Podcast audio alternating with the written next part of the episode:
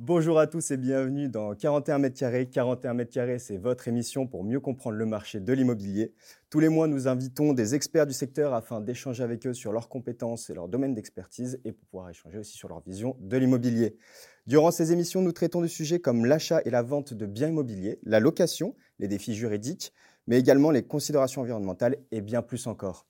Afin de ne rien rater, abonnez-vous dès maintenant pour ne pas manquer nos prochaines sorties. Aujourd'hui, pour cet épisode, je serai accompagné de Pierre-Emmanuel Jus. Bonjour Pierre-Emmanuel. Bonjour Maximilien. Alors, tu es directeur délégué chez Maslow, la plateforme d'investissement euh, locatif 100% digital. Est-ce que tu peux la présenter s'il te Oui, Maslow.imo, c'est une solution euh, destinée à tous ceux qui souhaitent investir dans l'immobilier locatif. Une solution globale, on peut réserver, financer et gérer son bien depuis son canapé euh, via notre site internet euh, maslow.imo. Une solution éclairée, puisque vous êtes accompagné par des experts qui peuvent bah voilà, suivre toute votre démarche pour l'investissement locatif. Et puis une solution aussi sécurisée, puisqu'on a un algorithme et un score qui score aujourd'hui l'offre immobilière neuve et ancienne récente sur le marché. Merci beaucoup. Nous avons aussi la chance pour cet épisode d'être accompagné de Agnès Villiers. Bonjour Agnès. Alors toi, tu es promoteur immobilier spécialisé dans la réalisation de logements résidents résidence neuf et réhabilité. Est-ce que tu peux expliquer rapidement du coup quel est ton domaine et ta spécialité? Voilà, Promessence euh, est donc un promoteur immobilier euh, dédié au logement, euh, logement, production de logements neufs, immeubles collectifs neufs, résidences gérées, et puis aussi beaucoup de réhabilitation puisque c'est au goût du jour aujourd'hui. On construit la ville sur la ville. On reconstruit la ville sur la ville, c'est tendance. Merci. Eh bien, pour ce premier épisode, j'aimerais vous donner encore une fois une donnée vous savez sûrement que 85% des Français sont intéressés par les logements classés A, B et C. Mais du coup, Agnès, comment fait-on pour construire des logements aux dernières normes énergétiques? Euh, Vaste sujet. Euh, disons que pour nos programmes en neuf ou en réhabilitation, euh, l'objectif visé, c'est de toute manière le plus près possible des, lettres, des premières lettres, hein, puisque l'idéal étant A. Le A, c'est quand même assez complexe puisque ça, voudrait, ça veut dire qu'il faut euh, monter euh, des, projets avec des énergies renouvelables et surtout euh, maintenir quand même des coûts de travaux pour permettre que les, prix de sortie soient abordables. Donc c'est toujours un, équilibre entre est-ce que le client va pouvoir acheter l'appartement au prix où on est censé le réaliser et est-ce que voilà est-ce qu'on colle au marché euh, donc ça, c'est la première chose, c'est le préambule. C'est vraiment cet équilibre économique. Donc euh, pour ça, on est aidé par des bureaux d'études spécialisés avec lesquels on va définir un, objectif, un pour, ce programme neuf ou pour ce programme réhabilité.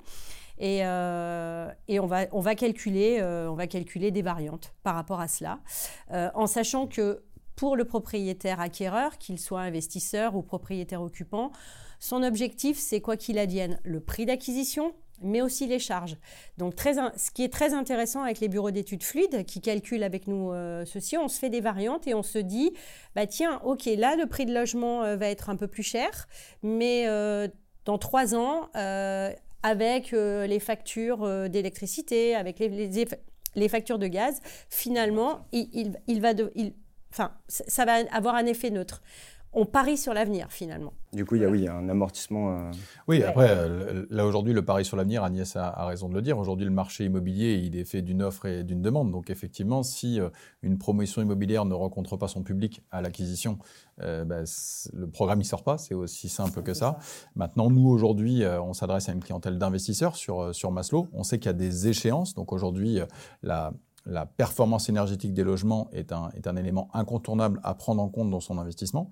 On sait qu'aujourd'hui, les logements dits énergivores, E, F et G ne seront plus autorisés à la location dans les années qui viennent. Hein. Je rappelle que pour la lettre G+, c'est déjà le cas. Euh, pour le F, c'est 2028. Pour le E, c'est 2034. Donc, quand on investit dans l'immobilier, on a un horizon de placement.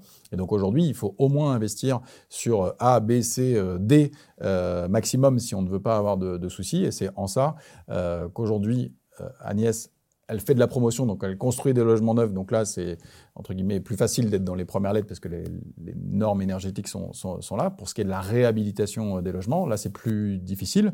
Et effectivement, il peut y avoir des choix de prix de sortie qui peuvent être, qui peuvent être importants. Et nous, on est là aussi pour guider l'investisseur sur euh, acheter au bon endroit, au bon prix. Donc, c'est indispensable. Et puis après, c'est la carte aussi, c'est-à-dire que quand on fait du neuf, on va déterminer avec l'architecte l'orientation du bâtiment, on va déterminer la, taille des, des, logements, les orientations, est-ce qu'on fait du mono-orienté, c'est-à-dire qu'une façade, est-ce qu'on fait triple orientation, comment on ventile les logements, qu'est-ce qu'on qu'est-ce qu'on va mettre comme c'est beaucoup plus, euh, plus, large comme possibilité. Les choix sont, Parce que tu pars d'une feuille blanche. Voilà, on part d'une feuille blanche, c'est plus simple. En réhabilitation, euh, il y a les contraintes économiques et puis il y a les contraintes, ce qu'on appelle réglementaires et administratives. Quand vous êtes euh, là, par exemple, on, réhabilite dans un centre historique, dans une agglomération proche de, Valence, on, a des, on a des interlocuteurs avec qui on doit discuter, comme les architectes des bâtiments de France. Si on a pris l'option, nous, par exemple, dans cette logique euh, patrimoniale de se dire euh, on a le choix à mettre par exemple un système de chauffage électrique, bah, c'est facile, hein, euh, on, met une prise, trois, les radiateurs, comme on appelle ça les grippins, ou alors des, meilleurs radiateurs, ça a un certain coût. À côté de ça, nous, on, pense l'avenir vis-à-vis de nos propriétaires. On se dit qu'une fois qu'on réhabilite l'immeuble, une fois qu'on a construit les colonnes, les colonnes montantes des parties communes, quand on va livrer le, l'immeuble à la copropriété, euh, derrière le, client en 2035 euh, ou 2031, quand il va devoir revendre son logement qui n'est pas forcément à la bonne classe, il va avoir toutes les peines du monde pour le réhabiliter dans son propre logement. Donc là, par exemple, on a pris la décision pour 14 logements réhabilités de euh, mettre une pompe à chaleur. La pompe à chaleur, c'est 60 000 euros de plus que le chauffage classique, ce qu'aurait été du chauffage électrique. On a fait ce choix. On l'explique aux clients on leur montre que de toute manière, pour le locataire, c'est mieux, il aura moins de charges. Pour le propriétaire, c'est mieux, il aura moins de charges. Après, il faut trouver son public. Mais du coup, effectivement, par rapport à ça, c'est intéressant parce qu'avec les bons arguments, on peut montrer que c'est un pari payant sur l'avenir. Mais est-ce qu'aujourd'hui, vous rencontrez beaucoup de personnes qui peuvent être réticentes justement à ces investissements en plus, on va dire ces coûts en plus?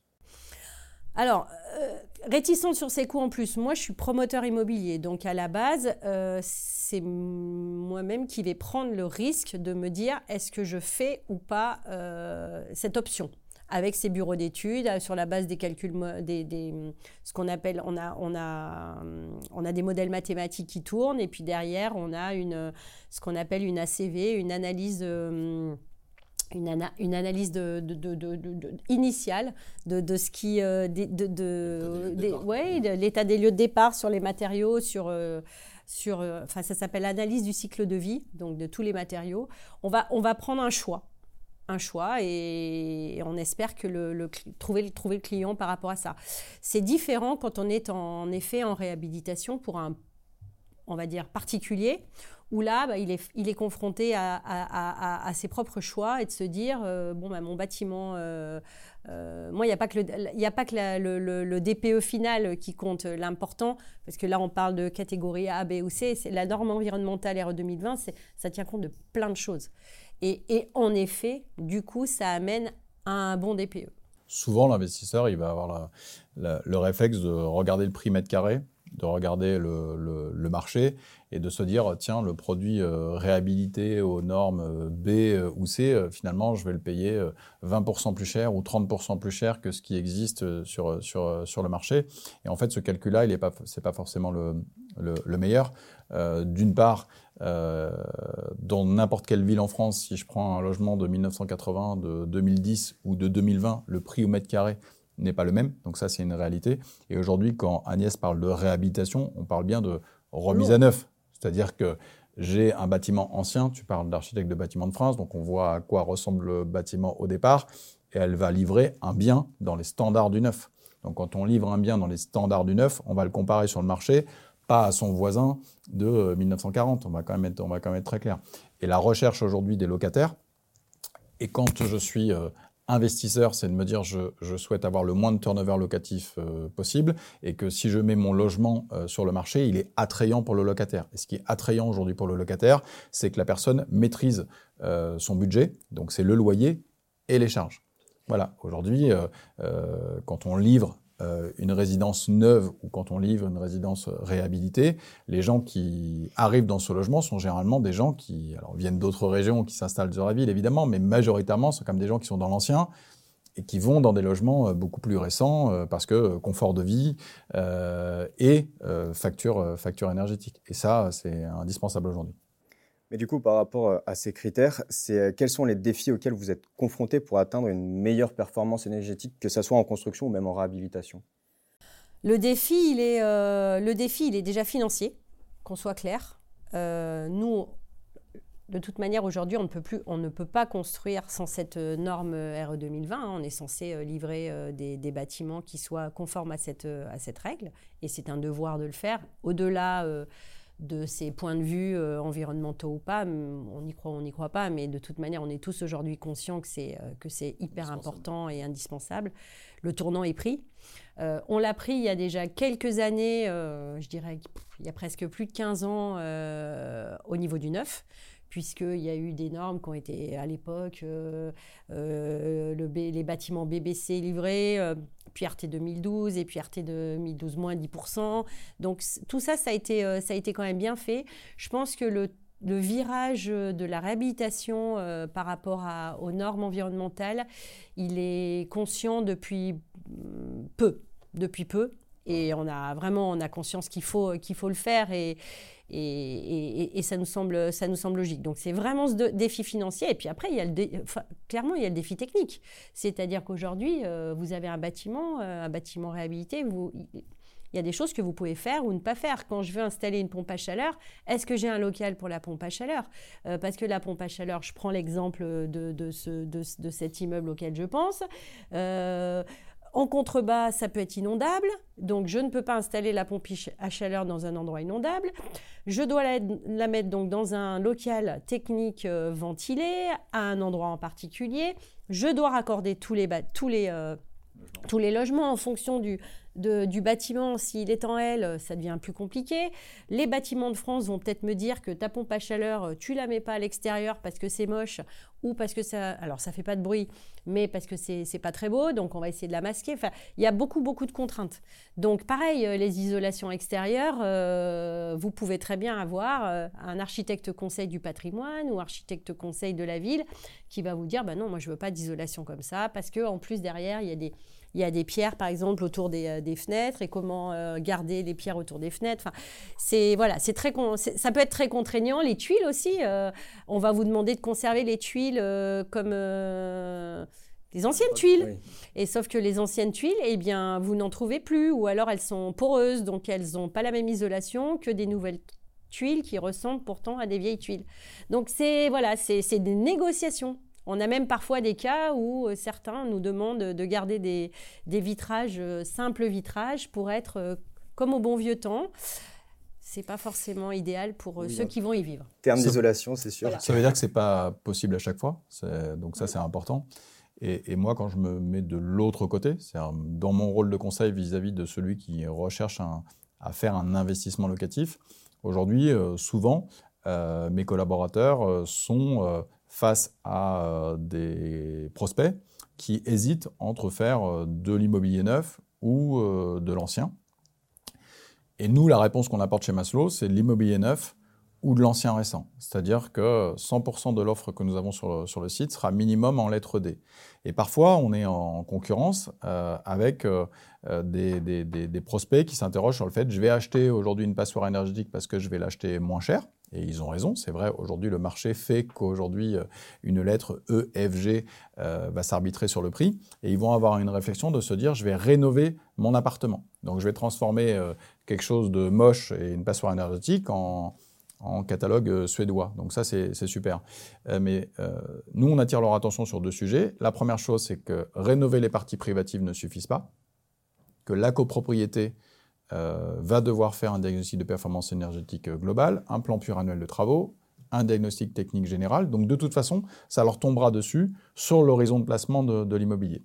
Si on va sur euh, l'ancien, c'est de l'ancien totalement rénové. Et l'ancien totalement rénové, c'est les parties privatives et les parties communes. Et à cette condition-là, j'ai une horizon d'investissement et une sécurité sur mon investissement qui est très claire, c'est-à-dire que j'ai mon loyer, j'ai mon crédit, j'ai mon épargne mensuelle et je suis cool pendant 10 ou 15 ans. Dès que je sors de ces scénarios-là, j'accepte qu'il y ait des surprises. Ça ne veut pas dire que c'est un mauvais choix. C'est j'accepte que mon investissement locatif me demande à un moment donné de remettre la main à la poche pour améliorer la performance énergétique de mon logement ou de ma copropriété.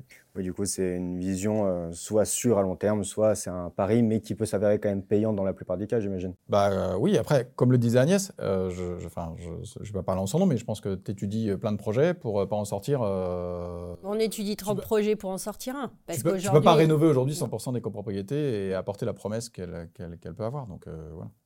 Mais d'ailleurs, aujourd'hui, par rapport à ça, une personne qui voudrait savoir s'il peut rénover ou non, quelles seront, on va dire, les étapes et la durée, déjà pour savoir s'il pourra le faire ou pas? Euh, Alors, nous, nous, nous, disons qu'on se, on a des, des, comment dire, on se fixe des calendriers. Je, je parle en tant que professionnel euh, de l'immobilier. Donc moi, j'ai un calendrier de, de, travaux. Je sais pertinemment euh, que euh, pour un immeuble de construction neuve, il faut que j'ai entre 16 mois de travaux et 24 mois de travaux en fonction de la complexité, si je fais des sous-sols ou pas. C'est plutôt simple. On a un calendrier, on va dire. Bon, après, il y a les entreprises qui viennent, qui sont là au rendez-vous ou pas euh, voilà, les aléas de chantier. Après, euh, pour de la réhabilitation, euh, c'est vraiment. Ça, ça, dépend les tâches. Ça dépend ce qu'il y a à faire. Est-ce qu'il y a besoin de faire des autorisations administratives? Parce que ça aussi, on n'y pense pas. Mais par exemple, le, client qui veut réhabiliter son logement, officiellement, il est censé demander, je, je, parle client privatif, hein, il, est, censé demander une autorisation administrative à la copropriété euh, et euh, il est aussi il est aussi, euh, enfin, alors c'est compliqué parce que normalement, vous allez me dire les parties, les parties, par exemple. je pense à un cas, une personne qui a un, qui a un studio là de logement étudiant. le, diagnostic est super mauvais. Elle se pose la question de le vendre ou de pas le vendre, de faire des travaux, les travaux elle-même. On lui dit de changer les menus extérieurs de son logement. Mais ça, c'est une partie, euh, c'est une, une, partie extérieure, déclaration de travaux. Ça veut dire que, il faut, enfin, normalement, il faut, il faut faire ces déclarations administratives, il faut le déclarer à la, à la, copropriété. Ça serait même à la copropriété de voir à faire dans son ensemble. Est-ce que les, tous les copropriétaires vont être d'accord ou pas Donc, il y a des travaux qui vont nécessiter, euh, au-delà d'un problème de, temps, il y a des, un problème de, durée euh, pour des accords. pour des accords du coup, c'est assez important que les personnes qui aimeraient faire de la réhabilitation soient bien au courant que juste faire un travaux ne sera pas juste une intervention, on va dire, de professionnels, mais également derrière, ça peut amener à des demandes, ça peut amener, c'est important de se renseigner du coup. C'est pour euh. ça qu'il faut être bien entouré, il faut choisir les bons artisans, euh, les bonnes entreprises. Euh, en réhabilitation, il y a des certifications comme les labels RGE ou Calibat. et, puis, et puis, en effet, se faire, entourant, se faire entourer par des personnes compétentes parce que rénover et rénover au niveau énergétique, il y a quand même une petite différence. quoi. Une, bonne, une grosse différence. J'imagine. Mais d'ailleurs, du coup, comment envisagez-vous l'avenir de la construction immobilière en termes de performance énergétique? Euh... Vaste question. Euh, c'est ce que, le virage, il est pris bah, déjà. C'est ce que j'ai dit. Euh, de toute manière, nous, le virage, on l'a pris il y a fort longtemps. Bon, en plus, quand on est acteur euh, de l'art de construire, je crois qu'aujourd'hui, euh, on, a quand même un défi avec les, les, communes. C'est quand même de, de, de, renouveler la ville, mais la ville de manière pérenne et durable. C'est-à-dire que moi, aujourd'hui, quand je fais un projet, je le pense euh, je ne le pense pas à 5 ans, je ne le pense pas à 3 ans, je le pense à 25 ans, je le pense à 50 ans.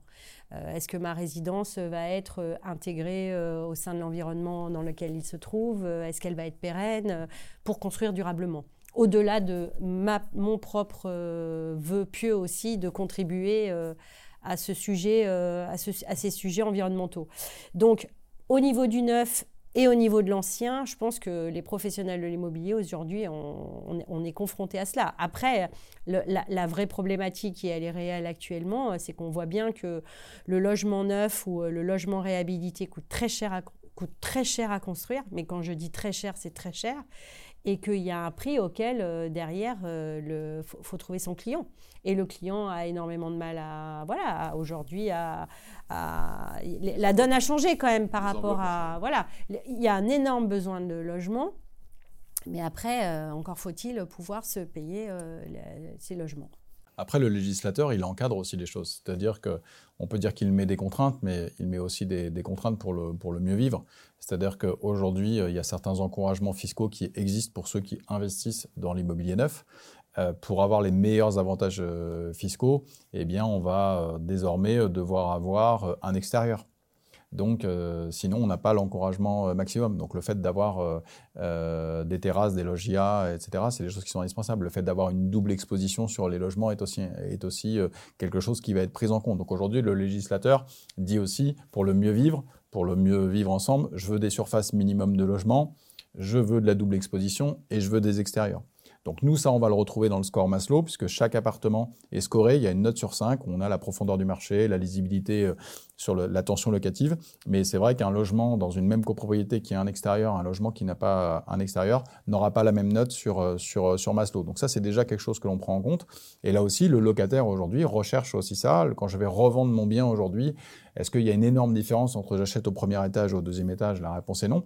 Par contre, j'ai un extérieur, j'ai pas d'extérieur. Oui, c'est quelque chose qui va se retrouver euh, également, euh, également à la vente. Mais c'est des contraintes supplémentaires qui sont mises euh, aussi aux promoteurs parce que faire des extérieurs, c'est de la surface utile, mais c'est pas de la surface habitable. Agnès parle de prix de sortie.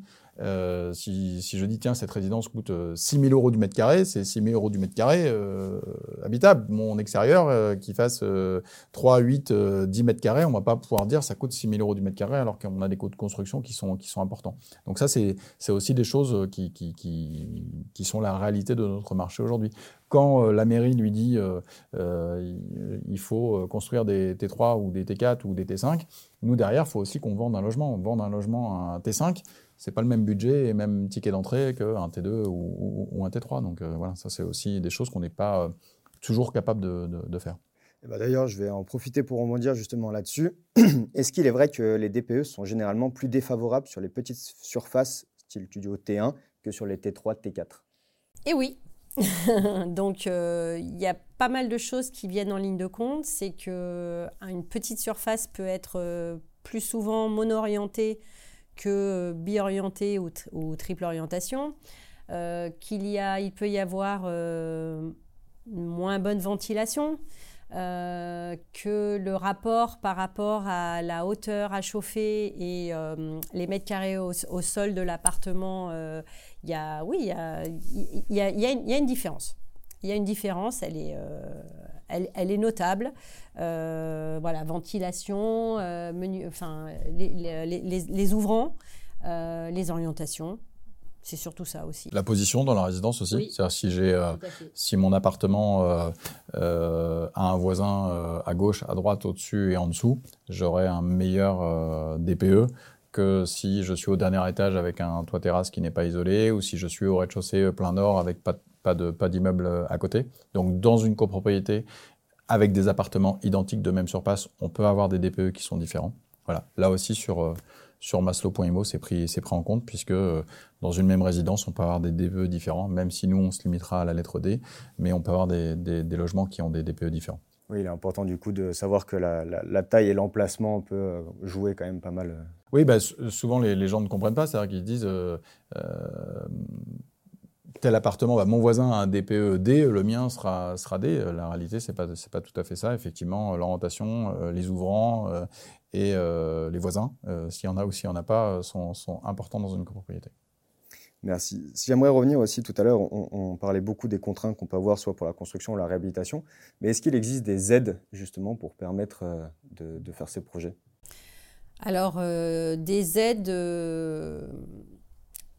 Concernant les particuliers, il y a des aides, bien sûr. Euh, il y a une, agence euh, qui s'appelle euh, l'ADEME aujourd'hui, qui, sur le, qui, dont le site est très bien fait et où on peut aller chercher pas mal d'informations pour tout ce qui est... Oui, ça résume bien ce qui est possible. Voilà, ce qui, qui, qui, est, qui est assez clair. Nous concernant, en tant que professionnels de l'immobilier, non, on ne peut pas dire qu'il y a des aides. Aujourd'hui, c'est à nous de prendre notre risque professionnel, de se dire à tel endroit, tel public, qu'est-ce que je fais comme type de bâtiment? Donc c'est vraiment un, voilà, une, il faut faire une bonne analyse de son marché, euh, bien comprendre euh, ce qui se passe, les attendus, et puis, euh, et puis gérer aussi les contraintes de chacun, parce que vous pouvez avoir, vous pouvez avoir une ville, enfin des, élus qui, qui peuvent aussi avoir, être partie prenante de manière importante dans, le, dans, ce que vous allez faire. Donc c'est du dialogue hein, entre à la fois le réglementaire, le choix des élus, le choix des, des, services administratifs, le choix du promoteur et, et, et, le, marché. Et le marché. sur, les, sur les particuliers, effectivement, il y a des aides. L'ADEME, je rejoins Agnès, euh, est un site qui est très bien fait puisque tout le monde a entendu parler de ma prime rénov. Il y a aussi des subventions ANA qui peuvent être euh, euh, possibles. Quand on a des subventions ANA, on a des contraintes vis-à-vis de, du, loyer qui est pratiqué. Donc tout ça sont des choses sur lesquelles le client investisseur peut aussi se, se, poser des questions. Et puis pour les copropriétés en général aujourd'hui, il y a un diagnostic technique global qui est, obligatoire, un DPE et de, la copropriété. Là aussi, il y a pas mal d'aides qui sont, possibles pour les, pour les copropriétaires même les départements, les régions. En fonction des départements et des régions, d'ailleurs, il, y a des aides qui peuvent être différentes. Mais aujourd'hui, l'audit énergétique des copropriétés euh, est obligatoire pour les copropriétés de plus de 200 lots. Et ça va, ça va se réduire dans les années qui viennent jusqu'à bah, toutes les copropriétés euh, vont être concernées. Et voilà, si j'ai un conseil à donner aux, aux copropriétés, c'est de faire les audits énergétiques maintenant pendant qu'il y a des aides, parce que pour l'instant, ça ne concerne que les plus de 200 lots. Mais quand ça va arriver à tout le monde, je ne suis pas certain qu'il y aura toujours autant d'aides pour, pour les copropriétés. Ce serait peut-être intéressant du coup de rappeler aux gens ce qu'est une audit énergétique pour ceux qui ne connaîtraient pas à la limite et qui devraient en faire une. Oui, parce que ce, que ce que ce que je disais tout à l'heure, déjà aujourd'hui, euh, le diagnostic de performance énergétique, il est obligatoire à la vente et à la location. Donc ça, c'est une obligation. Et euh, le DPE, il est valable 10 ans. Sauf qu'il ne faut pas oublier qu'il a changé en 2021. Donc tous ceux qui ont un DPE d'avant 2021, finalement, les, les, ils sont j'ai fait un DP en 2015, il n'est pas valable jusqu'en 2025, il faut le refaire. Donc ça, c'est le premier point. Ensuite, sur les copropriétés, euh, il, y a plusieurs, euh, il y a plusieurs réglementations qui, arrivent et qui sont en cours, dont l'audit énergétique, qui est obligatoire sur toutes les copropriétés de plus de 200 logements. Et là, on va dire, bah voilà, votre copropriété, euh, pour la passer en B, si je résume, voilà les travaux qu'il faudrait faire. Et donc ça rentre dans un plan pluriannuel de travaux. Là aussi, nous, on attire l'attention de l'investisseur pour lui dire, bah voilà, je vais te poser la question, Maximilien, je te vends mon appartement, et je te dis, bah voilà, je te vends mon appartement de tel prix, voilà le diagnostic de performance énergétique, et puis alors ça, c'est la copropriété. Bon, bah voilà ce qui risque de te tomber dessus euh, sur les dix prochaines années. Peut-être que tu vas me dire, euh, Bon, bah, t'es gentil, mais euh, la toiture, euh, la rénovation par l'extérieur, etc., euh, moi, ça va me coûter des sous. du coup, on va rediscuter le, prix de vente. Donc, ça, c'est quand même des éléments qui sont hyper importants. Moi, ce que je voudrais dire surtout, c'est que tous ceux qui souhaitent investir dans, l'immobilier pour faire de l'investissement locatif, c'est évidemment un très bon choix pour développer son patrimoine, pour préparer sa retraite, pour financer les études des enfants, pour, pour tout simplement, oui, développer son patrimoine. Mais ne pensons pas et arrêtons de penser partie privative.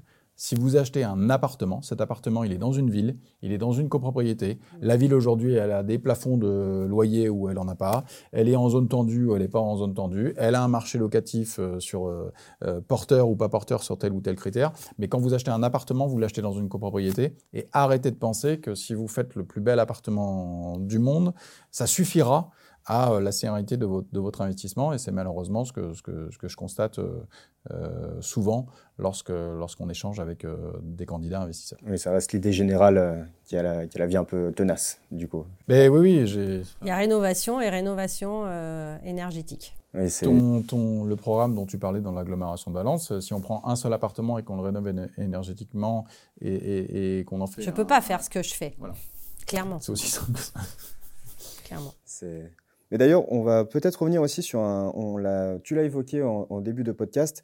C'est euh, les, professionnels sont importants du coup pour euh, que ce soit la construction, la réhabilitation. Tu avais parlé aussi de label Calibat. Est-ce que tu peux un peu plus exposer du coup comment bien choisir ces artisans, on va dire, et ces professionnels et les labels de qualité qui existent? Alors, disons que, que, ce soit, que ce soit pour de la réhabilitation ou euh, je parle, euh, oui, de la que ce soit réhabilitation ou neuf, euh, le, le, promoteur immobilier va, va, va, partir sur des labels. Il y a une note de label AFNOR dans le bâtiment, je, sais pas, je crois qu'il y en a 1200, enfin, c'est vraiment, c'est vraiment assez, assez énorme.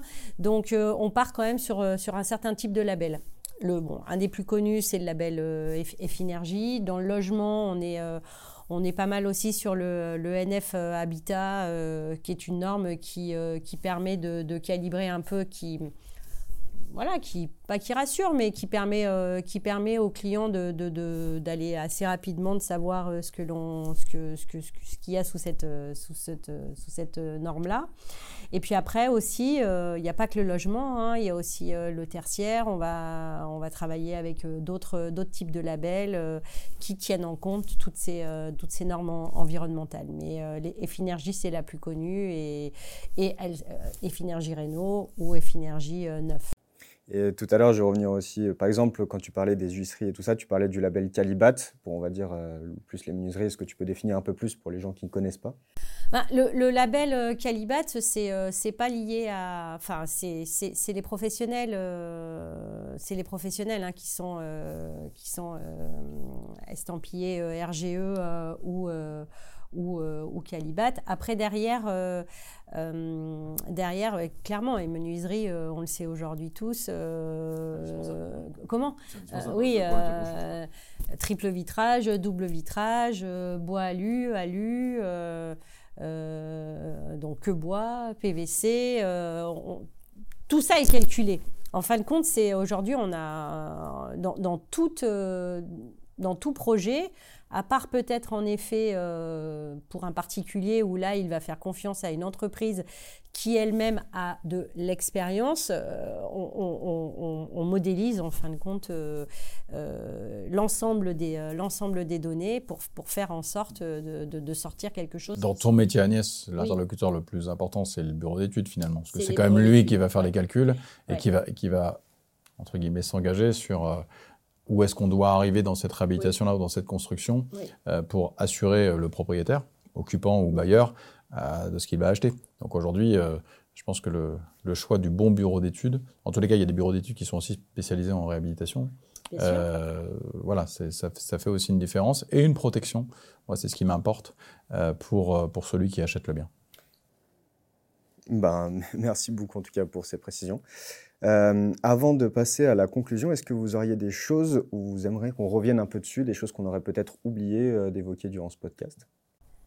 Euh, Non, ce que je peux juste expliquer, c'est que aujourd'hui, ces nouvelles normes, elles sont cruciales, primordiales, c'est important ce virage. C'est compliqué pour les professionnels parce que ces fameux modèles mathématiques sont très très complexes à mettre en œuvre parce qu'en fin de compte, il y a plein de choses qui viennent s'additionner et qui, euh, qui, sont, qui, sont, qui, sont vraiment complexes. Donc euh, voilà, c'est n'est pas une tâche facile. On, on, sait que euh, on est en plus dans, un, dans une conjoncture où, où il, faut, il faut à la fois tenir compte de cela, mais à la fois tenir compte de, des problématiques financières de chacun. Donc on va de l'avant, mais c'est voilà, c'est pas forcément évident.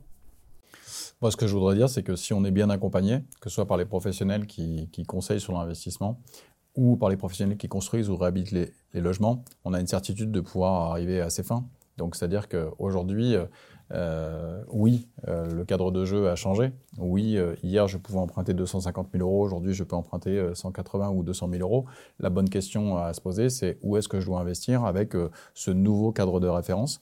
Mais si on est bien accompagné et qu'on a affaire à des, vrais professionnels, et les promoteurs aujourd'hui le sont, les gens qui font de la réhabilitation euh, le sont aussi, on a quand même une certitude de pouvoir développer son patrimoine avec l'argent des autres, puisque si c'est l'argent de la banque, donc c'est quand même intéressant. Il y a des encouragements fiscaux également qui sont là. Tous les travaux qu'Agnès euh, évoquait tout à l'heure sont des choses qui sont déductibles aujourd'hui pour le, pour le propriétaire investisseur. Donc c'est des choses qui sont quand même, euh, on va, on va avec ces impôts euh, pouvoir euh, réhabiliter des logements, mettre des logements sur, sur le marché qui correspondent aux, dernières normes, et on s'y retrouvera également à la fin. Hier, on ne compare déjà pas une copropriété de 1980 à une copropriété de, de 2010. Demain, on ne comparera pas une copropriété de 1980 totalement rénovée avec une copropriété euh, de, de 2020 ou 2025. Donc euh, le, virage, il est, il est pris et c'est important d'être bien accompagné sur le conseil et bien accompagné aussi euh, par les professionnels dont le savoir-faire permet aujourd'hui de mettre des logements adéquats sur le marché. Et surtout que dans l'avenir, du coup, il y aura, ben, comme, comme tu disais, une évolution vis-à-vis de ça. il faut toujours faire un peu cette veille, du coup. Euh. Aujourd'hui, aujourd'hui, euh, aujourd'hui, un agent immobilier, quand il décroche son téléphone sur un appel entrant, la première question, c'est euh, où est-ce que se situe l'appartement que j'ai vu en annonce? Première question. Hein, voilà, aujourd'hui, on fait ce podcast à Lyon. Ok, j'ai vu votre annonce pour cet appartement dans le 7e. C'est où dans le 7e Première question. Deuxième question, c'est quoi le DPE Voilà, ça, il y a, y, a, y a deux ans, il y a trois ans, vous importez n'importe quel agent IMO, euh, le DPE, c'était un document obligatoire euh, pour euh, acter le lot chez le notaire. Ça, ce virage, il est, il est, il totalement, changé. Donc nous, à la fois les professionnels doivent s'adapter pour construire et livrer des logements qui, correspondent aux attentes. Et nous, en tant que conseil, puisqu'on est là pour conseiller les investisseurs, ben, on doit éclairer leur lanterne sur qu'est-ce qu'un bon investissement aujourd'hui. Et un investissement immobilier, il faut aussi apprendre à l'arbitrer. C'est-à-dire j'achète un bien, si mon projet c'est de préparer ma retraite, peut-être que je le garderai pour un complément de revenu.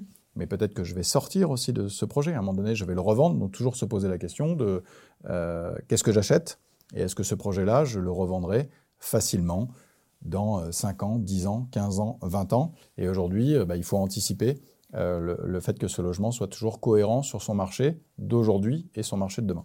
C'est ce qu'on anticipe aussi, nous, de notre côté. Et donc, Merci beaucoup. En tout cas, il y a vraiment cette vision de, sur euh, tous les investissements qui vont être faits aujourd'hui. C'est une vision dans, sur le futur, l'avenir, et c'est important d'avoir euh, cette, cette visibilité du coup. Exactement. Eh bien, merci à tous les deux. Ça a été très intéressant et très instructif. Je pense que beaucoup de personnes, grâce à vous, du coup, voient mieux et pourront mieux appréhender l'investissement immobilier. merci en tout cas d'avoir participé à ce podcast. 41 mètres carrés, c'est euh, terminé pour aujourd'hui. Merci bah, du coup à nos invités de nous avoir accompagnés. Merci à vous de nous avoir regardés. Si vous avez aimé cette émission, n'hésitez pas à nous laisser 5 étoiles, ça nous aide beaucoup pour continuer ces podcasts. Vous pouvez retrouver en description euh, tous les liens qui ont permis à l'écriture et euh, sur les datas de ce podcast. Vous pouvez également laisser du coup vos commentaires si vous voulez des prochains invités ou des sujets sur lesquels vous voulez que nous revenions pour les prochains podcasts. N'hésitez pas, nos équipes pourront vous répondre. C'était 41 mètres carrés. Merci à tous et très bonne journée. Merci, au revoir. Merci.